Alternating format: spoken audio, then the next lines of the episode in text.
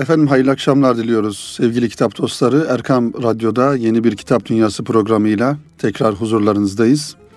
Radyoları başlarında bizleri dinleyen tüm dinleyenlerimizi en kalbi muhabbetlerimizle, selamlarımızla ve sevgilerimizle selamlıyoruz inşallah.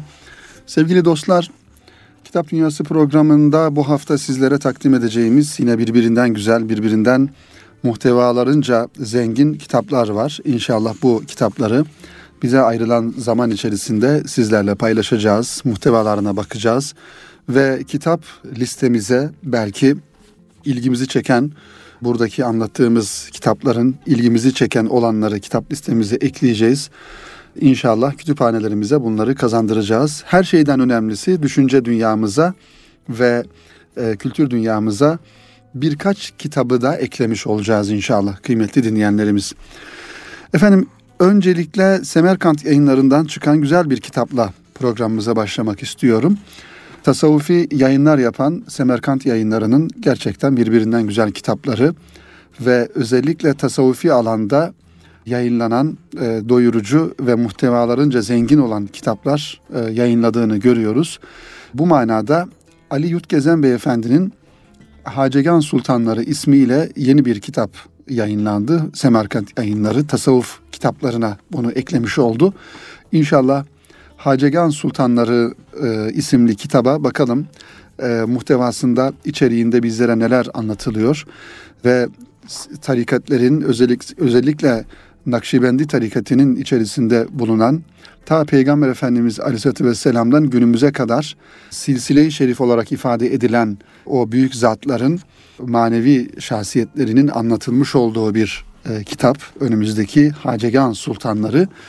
Zaman zaman programlarımızda e, Kitap Dünyası programında temas ediyoruz e, kıymetli dinleyenlerimiz. Tasavvufla ilgili tasavvuf yolunda olan ve tasavvufa ilgi duyan veya tasavvufi bir hayatı kendisine düstur edinen e, insanların e, şüphesiz bu işi e, bir mürşidi kamilin arkasından giderek ve bir mürşidi kamilin manevi eğitiminden geçerek öğrenmesi gerektiğini ifade ederken aynı zamanda tasavvufi konularında bir yönüyle kitaplardan teorik anlamda okunması, bilimsel anlamda öğrenilmesi ve tasavvuf ilminin derinliklerine kitaplar vasıtasıyla ulaşılması gerektiğini de ifade etmek lazım. Bu açıdan hususiyle tasavvuf tarihi e, konularında yazılan kitapları bir e, tasavvuf hayatını, tasavvufi hayatı kendisine bir hayat şekli olarak alan insanların tasavvufla ilgili geniş bir okuma içerisinde olmaları gerektiğini biz programımız vasıtasıyla siz kıymetli dinleyenlerimize ifade ediyoruz. O yüzden tasavvuf tarihi dediğimizde ta Peygamber Efendimiz Aleyhisselatü Vesselam'dan sonra sahabe-i kiramın hayatında da e, tasavvufa örnek e, gösterilecek olan o güzel e, uygulamaları ve daha sonraki yıllarda e, sahabe-i kiramdan sonraki dönemlerde bu manada ön plana çıkmış, e, eserler vermiş ve tasavvufun bir yönüyle prensiplerini, düsturlarını ortaya koymuş olan e, Evliyaullah'ın, Sadat-ı Kiram'ın hayatlarını ve onların ortaya koymuş oldukları her birisi bir yönüyle bir Müslümanın İslam'ı, şeriatı ve sünneti daha güzel nasıl yaşarım e, sorusunun cevabı olarak belki değerlendirebilecek bu tasavvufi dusturları da bu büyük zatların kitaplarından e, okumak gerektiğini ifade ediyoruz. Bu manada e, tarihe baktığımızda mesela İmam Gazali Hazretleri'nin e, İhya Ulumuddin'i bu manada okunabilecek olan kitaplardan bir tanesi. Zira İmam Gazali Hazretleri kendisi bir kelamcı veya felsefeci olmasına rağmen bir noktadan sonra manevi arayışlarını devam ettirdikten sonra İmam Gazali Hazretleri olarak İhya Ulumuddin eserini vermiş oluyor. E, dolayısıyla İhya Ulumiddin eseri aslında baştan sona kişinin manevi eğitimiyle alakalı, manevi tekamülüyle alakalı prensipleri, tasavvufi esasları ortaya koyan önemli bir tasavvuf klasiğidir. Bu yönüyle İmam Gazali Hazretleri'nin bu kitabını okumak gerektiğini sizlere aktarmış olalım kıymetli dinleyenlerimiz. İşte Kuşeyri Risalesi mesela ilk dönem yazılan eserlerden bir tanesi. Aynı zamanda e, Kut'ul Kulub isimli eserde bu manada yazılan kitaplardan daha sonraki zamanlara baktığımızda mesela Abdülkadir Geylani Hazretleri'nin e, Sohbetler isimli kitabı yayınlanmış günümüzde ya da Muhammed Bahattin Nakşibend Hazretleri'nin yine sohbetlerinden oluşan kitapları, İmam Rabbani Hazretleri'nin mektubatı, mektubat ismiyle yayınlanan eserleri e, bu manada okunması gereken kitaplar olarak tasavvuf klasikleri içerisinde e, listelerde olan kitaplar olduğunu ifade edelim. Onun için kıymetli dinleyenlerimiz tasavvufi manada birinci aşamada belki işin e, teorik tarafını, bilgi tarafını e, halletmek gerekiyor. Onun için de bu e, eserleri sizlere ayrıca tavsiye ediyoruz. İşte e, Ali Yurtgezen Bey'in de Semerkant yayınlarından e, yayınlanan bu kitabı Hacegan Sultanları da az önce bahsi geçen Allah dostlarının hayatlarını, onların manevi şahsiyetlerini silsile halinde e, anlatıyor. Hacegan silsilesinin baş tacı e, malumunuz üzere Abdülhalik Gücdüvani Hazretleri ile başlayıp bugüne kadar gelen Hatmi Hacegan usulü Nakşibendi tarikatının bağlılarının sohbet meclislerinin sonunda yapılan bir zikirdir. Bu Hatmi Hacegan denilen bir manada e, dini bir uygulama, e, zikir halkası daha doğrusu tarikatler içerisinde farklı formatlarda, farklı şekillerde yapılıyor malumunuz olduğu üzere. Onun için tarikatlerde uygulamalar farklı olmakla beraber kimisi gizli e, zikir yani hafi zikir denilen gizli zikir, kimisi cehri zikir, biraz daha sesli olan zikir şeklinde veya işte birkaç e, insanın e, bir araya gelerek bir yine usul e, çerçevesi içerisinde yapmış oldukları e, zikir törenleri diyelim, e, ibadeti diyelim. İşte Abdülhalik Gücdüvani Hazretleri ile başladığını ifade ediyor. Bir prensip ve bir düstur halinde bu zikir şeklinin.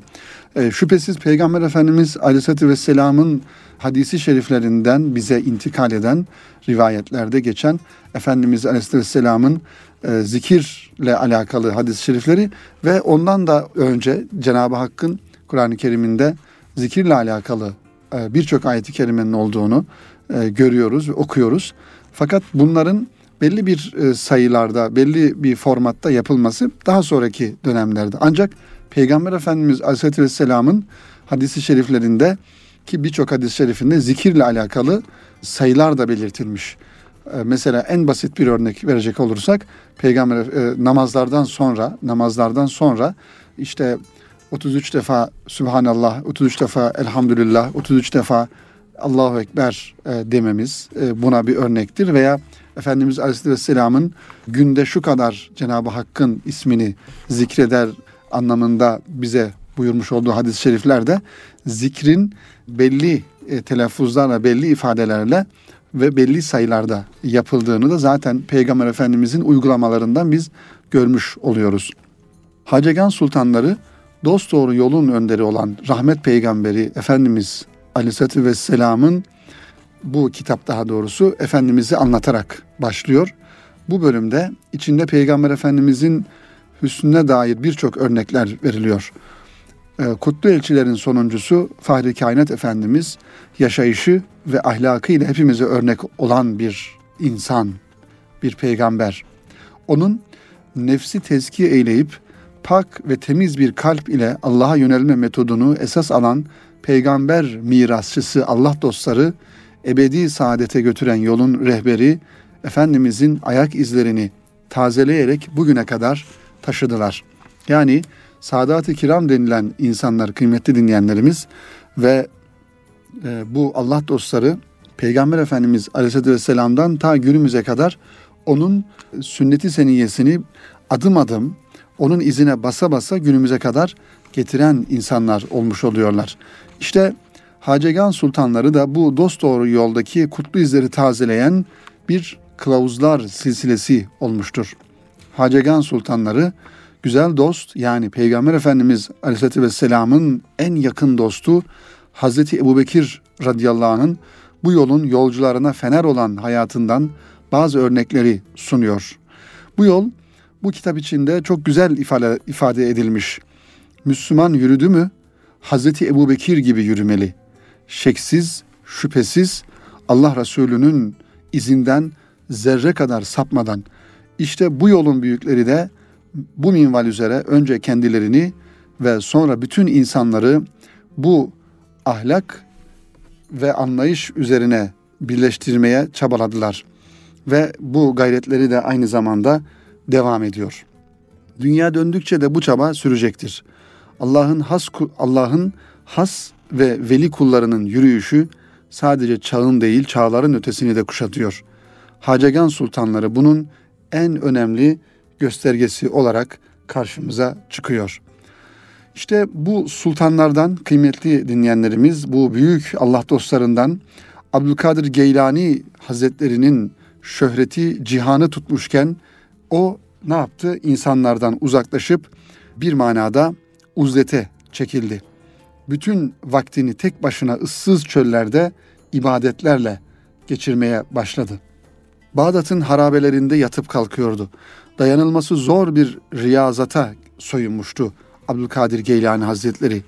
Ve daha sonra sultanlardan yine Hacegan sultanlarından Muhammed Bahaüddin Nakşibend Hazretleri yine bu riyazat ve mücadelesini tasavvufun en zor geçitlerini aşarak tamamlayan bir mürşidi kamil olarak bağlılarını mutedil, tehlikesiz ve sade bir yola sevk ederken bu yolun dinin hudutları dahilinde bulunduğuna bilhassa dikkat çekti.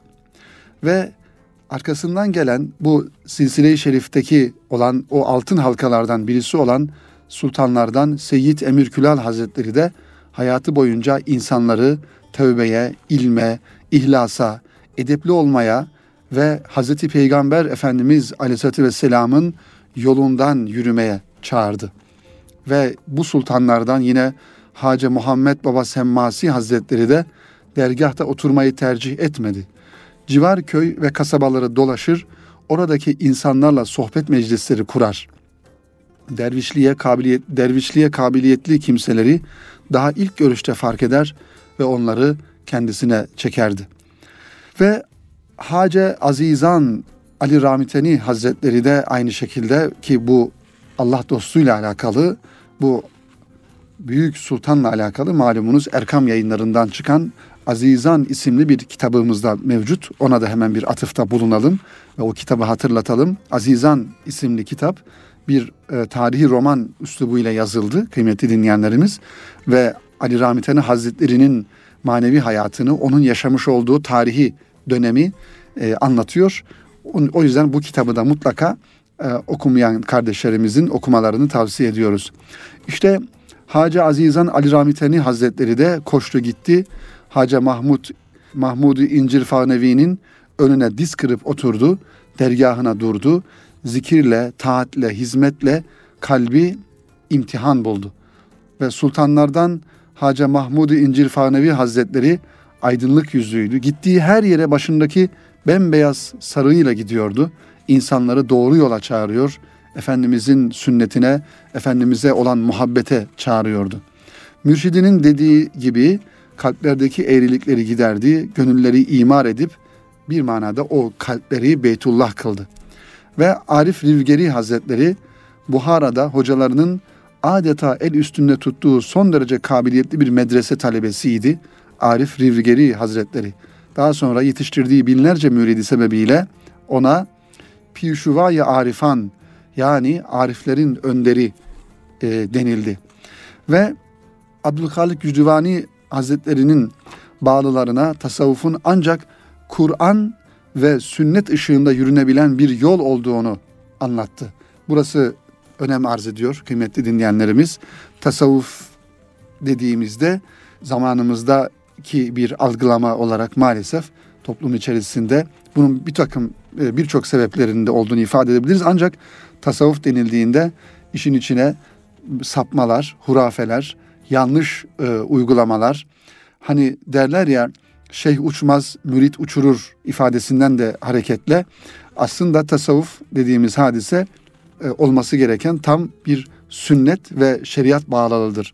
O yüzden bu manada tasavvuf tasavvufun tasavvuf çevrelerinde ya da tasavvufi e, tasavvuf erbabı olan insanlardan kalkıp kerametler beklemek ya da onlara farklı şekilde anlamlar yüklemek e, herhalde bir yönüyle sünnet ve şeriatın istemiş olduğu o çizgiden sapmak anlamına gelir ki bu da tasavvuf büyüklerinin tam e, tersini istemediği bir durumdur. O yüzden Abdülkadir Gücdüvani Hazretleri'nin bağlılarına e, sürekli tasavvufun ancak Kur'an ve sünnet ışığında yürünebilen bir yol olduğunu anlatması da buradan ileri gelmiş oluyor. Ve onları cehaletten ve nefsi emmareden kurta, kurtarmak için gayreti çağırıp sohbetlerine katılanlara her defasında ilim ve edep tavsiyesinde bulunuyor. Ve yine bu Allah dostlarından bir tanesi olan İmam Rabbani Hazretleri ise Müceddidi Elfisani olarak malumunuz biliniyor. Yani 2000 yılın yenileyicisi ismiyle anılan İmam Rabbani Hazretleri programımızın başında da ifade ettiğimiz gibi meşhur mektubatı günümüze kadar okunan, istifade edilen bir eser olarak da e, duruyor. O tasavvufun vahdet anlayışı gibi, seyri sülük mertebeleri gibi netameli meselelerini eşi görülmemiş bir açıklıkla, sarahatle izah etmiş. Bunları şeriat dairesi içerisinde yerli yerine oturtmuştur. Ve bir hem bir Allah dostu hem bu altın silsilesinin altın halkalarından bir tanesi olan ve aynı zamanda yaşamış olduğu dönemde bir yönüyle bir aksiyon adamı, bir mücahit olan Mevlana Halid-i Bağdadi Hazretleri de asrının müceddidi olan bir insandı. Kalpleri dirilten bir nazar vardı. Sözleri de bir o kadar tesirliydi. Her fırsatta sünneti seniyeden ayrılmamayı, istikamet üzere olmayı telkin etti. Seyit Abdullah Şemdini aynı şekilde Seyit Taha Tahal Hakkari devlet ricaline mesafeli dururken halkla hep iç içe olan bir Allah dostuydu. Onları nasihatle bidatlerden, riya ve kendini beğenmişlikten sakınmaya, salih ameller işlemeye, güzel ahlakla donanmaya çağırmıştı. Tahal Hakkari Hazretleri. Ve kıymetli dinleyenlerimiz işte altın silsilenin içerisine baktığımızda tabi tarikatlerin farklı kollarında malumunuz üzere altın silsile dediğimiz e, hadise bir e, noktada farklılaşabiliyor, ayrılabiliyor. Yani bir büyük bir çınarın dalları gibi bir e, ağacın dallarından büyüyen diğer dallar gibi tasavvufu da tarikatleri de bu manada görmek lazım. Bir ana gövde olarak Efendimiz Aleyhisselatü Vesselam'ın sünneti seniyesi şeriat yani merkezde Peygamber Efendimiz var. Buradan da farklı farklı dallar, farklı farklı kollar olarak bütün coğrafyalara e, tarih boyunca yayılmış bir şekilde. O yüzden altın silsile dediğimiz hadise bir noktaya kadar bir silsile halinde gelir. Ondan sonra farklı şekilde ayrılabilir. İşte Şah Nakşibend Hazretlerinden gelen bir kol olarak da aynı şekilde bu bahsetmiş olduğumuz Hacegan sultanlarını anlatan bu kitapta da işte böyle bir altın silsile e, anlatılıyor. Onların mücadeleleri, onların manevi çağrışları ve manevi olarak insanları Peygamber Efendimizin sünnetine, Cenab-ı Hakk'ın şeriatına çağırdıkları da e, bu kitapta görülüyor. Biraz daha şöyle daha tanıdık, bildik isimlerden de zikredecek olursak mesela Muhammed Esat Erbili Hazretleri'nin de yaşamış olduğu özellikle Cumhuriyet dönemindeki e, hizmetleri ki Kelami Dergahı'nın aynı zamanda başında olan bir Allah dostu ve Osmanlı döneminin son dönemlerinde şeyhlerin e, yani meşayihin başında olan insan bir Allah dostu Muhammed Esat Erbili Hazretleri onun da mücadelesi ve onun manevi hayatı bir yönüyle bizlere örnek olması gerekiyor. Ve Esat Erbili Hazretlerinden sonra Altın Halka'nın bir devamı olarak da Mahmud Sami Ramazanoğlu Hazretleri de aynı şekilde bu altın silsileyi devam ettiren insanlardan, büyük zatlardan, Allah dostlarından ve hemen arkasından da Musa Topbaş Hazretleri de bu altın silsilenin halkalarından e, bir tanesi. Her birisinin çağırmış olduğu, davet etmiş olduğu e, hadise Peygamber Efendimiz Aleyhisselatü Vesselam'ın bundan 1450 sene önce, 1430 sene, 30 40 sene önce neye çağırmışsa e, hangi şeye davet etmişse bu büyük Allah dostları da aynı şeye davet etmişler. Onun için inşallah bu manada bu büyük zatların ortaya koymuş oldukları tasavvufi prensipleri okumalı ve bir şekilde onlarla hallenmeli. İnşallah hayatımıza bunları düstur edinmeliyiz diye bu kitabımızın da sizlere takdimini bitirmiş olalım kıymetli dinleyenlerimiz.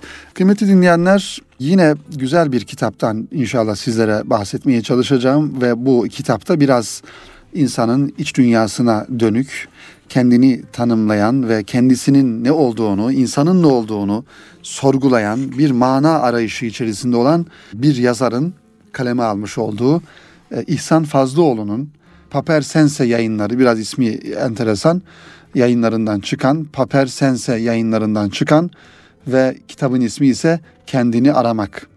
Ve kitabımız 2014 yılı baskılı, e, onu görüyoruz burada. İhsan Fazlıoğlu'nun bu manada güzel kitapları var. Biraz yani felsefi anlamda kafa yoran, bir takım e, konularda e, derinlemesine araştırmalar yapan, mana yazıları olan kitaplar olduğunu görüyoruz. İşte bu kitapta bunlardan bir tanesi kendini aramak ismini veriyor bu kitaba. Kendini aramak e, insanoğlunun dünyaya geliş amaçlarından ve yegane uğraşılarından bir tanesi. Neden kendini aramak? İnsanoğlu kendini ve dünyasını anlamlandırmak ister. İsimler, çözümlemeler, yorumlar hep bu aramanın getirmiş olduğu yollardır. Anlam denilebilir ki insanoğlunun temel uğraşılarından bir tanesi arayan bulanlardır. Bulanlar da aramasını yapanlardır. Düsturuyla insanoğlu hep o anlamı kavramaya, bilmeye isteklidir ve bundan vazgeçmemelidir. Bu yüzden belki de bir insanın yeryüzüne yeryüzüne başına yeryüzünde başına gelebilecek en büyük musibet anlamlandırma kabiliyetini kaybetmesidir. Yani gerek kendisini anlamlandırma, gerek etrafındaki hadiseleri, yaşamış olduğu olayları anlamlandırma yetisini, kabiliyetini kaybederse aslında bir manada bu insanın dünyada yaşamasının bir anlamı kalmamış oluyor. Çünkü bu kabiliyet nefes alıp vermek gibi, hayatı idame ettirme gibi bir kabiliyettir. Bu kabiliyeti kaybetmek kişiyi bunalıma sokar, bir süre sonra da kendini imha etmeye sürükler. Kişi anlamlandırma kabiliyetini kaybettiğinde bu dünyadan alacağı herhangi bir şey kalmamıştır. Nitekim intihar eden yani kendi varoluşunu, kendi varlığını imha eden insanların söylediği en önemli ifadenin artık yaşamanın bir anlamı kalmadı olması da boşuna değildir diyor İhsan Fazlıoğlu Kendini Aramak isimli kitapta. Kıymetli dinleyenlerimiz hemen bir parantez açarak şunları ifade edelim ki maalesef yaşamış olduğumuz dünyada insanın buhranlara sürüklenmesi, bunalımlara, yeni ifadeyle belki depresyonlara sürüklenmesi öyle çok da zor olmasa gerek maalesef. E, çünkü yaşadığımız dünyada, sosyal hayatımızda insanı insanı ve insanın fıtratını zorlayan, zor durumda, zor duruma bırakan o kadar çok hadise, o kadar çok olay var ki e, eğer insanda bir manevi takviye söz konusu değilse bir zaman sonra insan dünyevi anlamda birçok tatmini yaşayabilir ve o tatminler bir noktadan sonra artık o insanı tatmin etmede etmediği halde etmeyebilir ve işte az önce de ifade edildiği gibi insan benim artık bu dünyada yaşamamın bir anlamı kalmadı e, diyerek Allah muhafaza kendi canına dahi kıyabilir. O yüzden yaşamanın anlamını bir defa kaybet, kaybetmemek gerekiyor ki Müslümanın Müslümanın bir ukba hayali, ukba hedefi yani ahiret gayesi olmasından dolayı zaten bu dünyanın ve bu dünyadaki varlığının bir manada gayesi ahiretteki hayatının veya ahiretteki varlığının daha güzel olması ve oradaki mükafatı elde etmesi olduğundan dolayı dünya dünya ve dünyaya ait olan emeller, e, isteklerin aslında Müslüman e, geçici olduğunu, dünyaya ait olduğunu farkında olan insandır. Dolayısıyla bir Müslüman için Allah muhafaza dünya içerisindeki hadiselerden dolayı bunalıma girmek, e, depresyona girmek, farklı e, tükenmişlik psikolojisine girmek aslında daha uzak ihtimaller olması gerekiyor. Çünkü Müslümanın sıkıntı halinde, bunalım halinde, psikolojik e, sarsıntılar halinde e, sığınacağı bir limanı vardır manevi olarak. Rabbi vardır, dini vardır, Kur'an'ı vardır, ibadeti vardır, namazı vardır gibi bunlara sığınır ve buralarda kendisini selamete çıkarır. Ancak manevi anlamda bir takviyesi olmayan insanların sığınacak bir yeri maalesef olmayacağından dolayı yine dünyalık ihtiraslara, dünyalık heveslere sığınacak ve oranın da bir yönüyle sonu gelecek, orayı da tüketecek. Sonrasında Allah muhafaza tabir yerindeyse duvara çarpacak. O yüzden anlamı yitirmek en tehlikelisidir.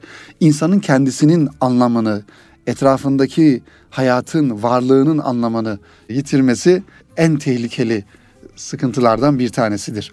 İşte İhsan Fazlıoğlu anlamın yitirilmesini bir musibet olarak görüyor, haklı olarak. Bir bela olarak e, adlandırmanın daha doğru olacağını ifade ediyor. Çünkü anlamın yitirilmesi bir anda e, bir anda gerçekleşen bir olay değil, yavaş yavaş kişinin körelmesi neticesinde gerçekleşen bir olaydır. O yüzden insanın körelmemesi için de kıymetli dinleyenler, insan sosyal bir varlıktır. O yüzden bu sosyal varlık olmasının gereğini de yerine getirmeli. İnsan insanlar içerisinde hayatını sürdürmeli ve insanların içerisinde çıkmalı. Bireysellikten, yalnızlıktan, tek başına yaşamaktan aslında mümkün mertebe uzak durmak gerekiyor. Çünkü tek başına yaşayan insan, bireysel yalnız yaşayan insan içine kapanacak, kendi dünyasını, iç dünyasını bir manada sorgulayacak ve eğer etrafından pozitif anlamda bir destek almıyorsa Allah korusun o zaman yavaş yavaş bir körelmeye, bir tükenmeye doğru gidecek. Bu yüzden de musibet yerine İhsan Fazlıoğlu bela kavramını tercih ediyor. Bela içinden çıkılması güç, sakıncalı bir durum veya büyük zarar veya sıkıntıya yol açan olay veya kimse anlamında kullanılıyor. Bu bakımdan anlamın yitirilmesinden büyük ve sakıncalı durum var mıdır diye bir soru sorduğumuzda kişinin anlamını yitirmesi zahiri olarak olmasa da batını olarak kendini öldürmesi olarak görülmelidir. Bir insanın kendi kendine anlamını yitirmesi. İhsan Fazlıoğlu anlam yetisinin yitirilmesinin sadece kişilere has bir durum olmadığını, bu kaybın kültürlerin, milletlerin de yaşayabildiğini, yaşadığını ifade etmektedir. İnsanları da yani milletleri de toplumları, cemiyetleri de bir büyük organizma olarak görürsek aslında çürümenin toplumsal olanı da bir manada anlamın yitirilmesine ve yokluğa mahkum olmasına, insan o toplumun yokluğa mahkum olmasına sebep e, olacağını da ifade etmek lazım. Anlamlandırma kabiliyetini kaybeden milletler de bir süre sonra kendilerini imha eder, yani birbirlerine düşer neticede tarihten silinir giderler diyor İhsan Fazlıoğlu kitabının sayfalarında. Küçük düzeyde bireyde kendini gösteren anlamlandırma kabiliyetinin e, kaybolması makro düzeyde kültür ve milletler üzerinde kendini göstermektedir. Modern bireyin günlük hayatını idame ettirmek için popüler kültüre sığınması bize göre anlamlandırma kabiliyetinden uzaklaştığının göstergesidir diye ifade ediyor İhsan Fazlıoğlu ve son olarak kitabıyla alakalı şunları e, ifade ediyor.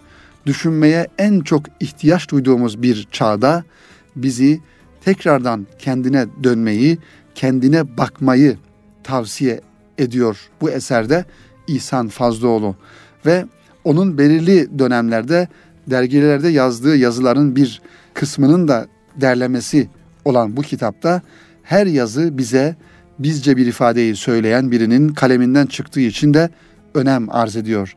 Felsefenin çıkmazlarında oyalanarak değil, felsefenin hakikate götürecek tarafından seslenen İhsan Fazlıoğlu bu eseriyle bize bir kez daha kendimi arıyorum ona göre varım veya kendimi arıyorum onu gören var mı sözü doğrultusunda bulanlar hep arayanlardır sözünü de bize hatırlatıyor ve modern insanın kendiliğini yitirdiği bu çağda ihtiyaç duyduğu en büyük şey kendiliği değil midir diye bir soru cümlesiyle kitabını bitirmiş oluyor. kıymetli dinleyenlerimiz, sevgili kitap dostları. Efendim bir anlam kaybı e, yaşamadan hayatımızı idame ettirmenin de belki ipuçları yine bizim köklerimize, bizim dini ve milli manevi köklerimize dönerek kendimizi tanımlayarak, kimliğimizi bularak hem fert olarak hem de toplum olarak, cemiyet olarak kimliğimizi bularak o anlamı kaybetmeden hayatımızı, varlığımızı bu dünyada ancak öyle sürdürebiliriz. Ee, yoksa manevi buhranlar, kültürel yozlaşmalar, toplumsal bitişler ve yok oluşlar ve yok olmaya mahkum oluşlar bizi bekleyen tehlikelerden olsa gerek diye düşüncelerimizi ifade edelim kıymetli kitap dostları. Efendim aslında önümde birkaç tane daha kitap var ancak zamanımızın da neredeyse sonuna yaklaşmış bulunuyoruz. İnşallah bu kitapların da sadece isimlerini zikredelim. Önümüzdeki e, haftada bunların muhtevalarına beraber bakalım. Bunlardan bir tanesi e, Selahattin Yusuf'un kaleme almış olduğu ve profil yayınlarından çıkan bir masal İsmet Özel'i kitabında ismi enteresan. İsmet Özel'le alakalı İsmet Özel'in şiir dünyasını, şairliğini e, irdeleyen e, güzel bir kitap olduğunu düşünüyorum. Bunu da inşallah sizlere önümüzdeki hafta aktarmaya çalışacağım. Ve yine Timaş yayınlarından çıkan klasik bir eser mutlaka e, okunması gereken Tolstoy'un Diriliş isimli kitabı. Bunu da inşallah önümüzdeki haftaya bırakalım ve Nizamiye Akademi yayınlarından çıkan Profesör Doktor Hikmet Akdemir'in Belagat isimli özel ve alan kitabı belagatla alakalı, edebiyatla alakalı, Arap Arap edebiyatıyla alakalı bir kitap. Bunu da inşallah ilgili kardeşlerimizin dikkatini çeker düşüncesiyle önümüzdeki hafta sizlere tanıtmaya, aktarmaya çalışalım sevgili kitap dostları. Efendim bizden bu haftalık bu kadar. Bizleri radyoları başlarında dinleyen, Türkiye'mizin birçok yerinde şu an bizleri dinleyen, batısından doğusuna, kuzeyinden güneyine her tarafta dinleyen siz kıymetli dinleyenlerimizi en kalbi duygularımızla, muhabbetlerimizle selamlıyoruz ve e, baharın gönüllerimizi, manevi hayatımızı diriltmesine sebep olmasını Rabbimizden niyaz ediyor. Hepinize hayırlı akşamlar diliyorum efendim.